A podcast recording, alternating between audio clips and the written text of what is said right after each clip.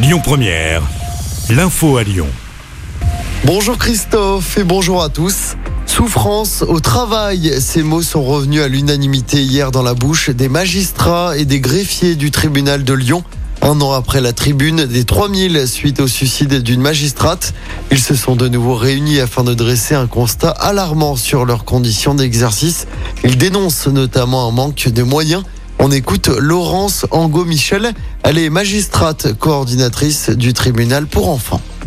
On est confronté à une souffrance telle par ailleurs qu'il y a un sentiment de gêne à parler de notre propre souffrance au travail. Pour autant, elle existe, elle est réelle et elle se ressent euh, dans tous les actes que l'on fait au quotidien puisque nous n'avons matériellement pas le temps de recevoir les gens dans des conditions euh, dignes, on va le dire. Et je crois qu'ils ressentent d'ailleurs cela. C'est là que je disais que ça générait des tensions puisque le justiciable qui vient voir le juge des enfants vient déposer son histoire et sa souffrance. Et nous, nous je ne dis pas que nous faisons tout, mais notre euh, timing fait qu'on essaye de circonscrire l'audience au minimum pour pouvoir avoir le temps de traiter tous les autres dossiers qu'on a après.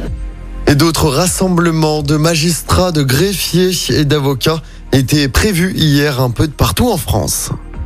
Des enseignants ont exercé leur droit de retrait hier après un jet de fumigène dans une salle de classe.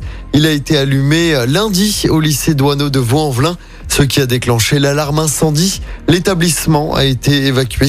Une enseignante a même été hospitalisée. Elle a reçu 10 jours d'ITT. À Chaponneau, l'immeuble qui s'était partiellement effondré va être démoli. Les travaux de démolition sont prévus demain matin. L'annonce a été faite par la mairie. Un mur de ce bâtiment, pour rappel, situé rue Jean-Baptiste Blanc, s'était effondré mercredi dernier sans faire de blessés. Attention, il y aura des restrictions de circulation et de stationnement dans le secteur demain à partir de 7h du matin et jusqu'à vendredi 17h. On passe au sport en football. Ça commence très bien pour l'équipe de France à la Coupe du Monde. Nos Bleus champions en titre ont largement battu l'Australie. 4-1 hier soir grâce notamment un doublé d'Olivier Giroud. L'attaquant est désormais le co-meilleur buteur de l'histoire de l'équipe de France avec un certain Thierry Henry avec 51 buts. Point négatif de la soirée, la très grave blessure de Lucas Hernandez. Le défenseur souffre d'une rupture du ligament croisé antérieur du genou droit. Son mondial est terminé. Il ne pourra pas être remplacé par Didier Deschamps.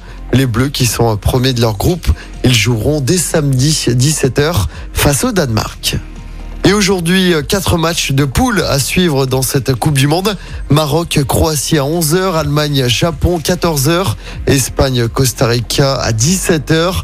Enfin, la Belgique sera opposée au Canada, ce sera à 20h. Et du basket également à suivre ce soir. L'Asvel reçoit le Bayern Munich à l'Astroval. Coup d'envoi du match à 20h.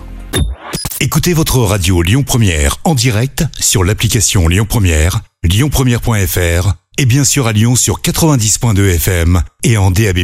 Lyon Première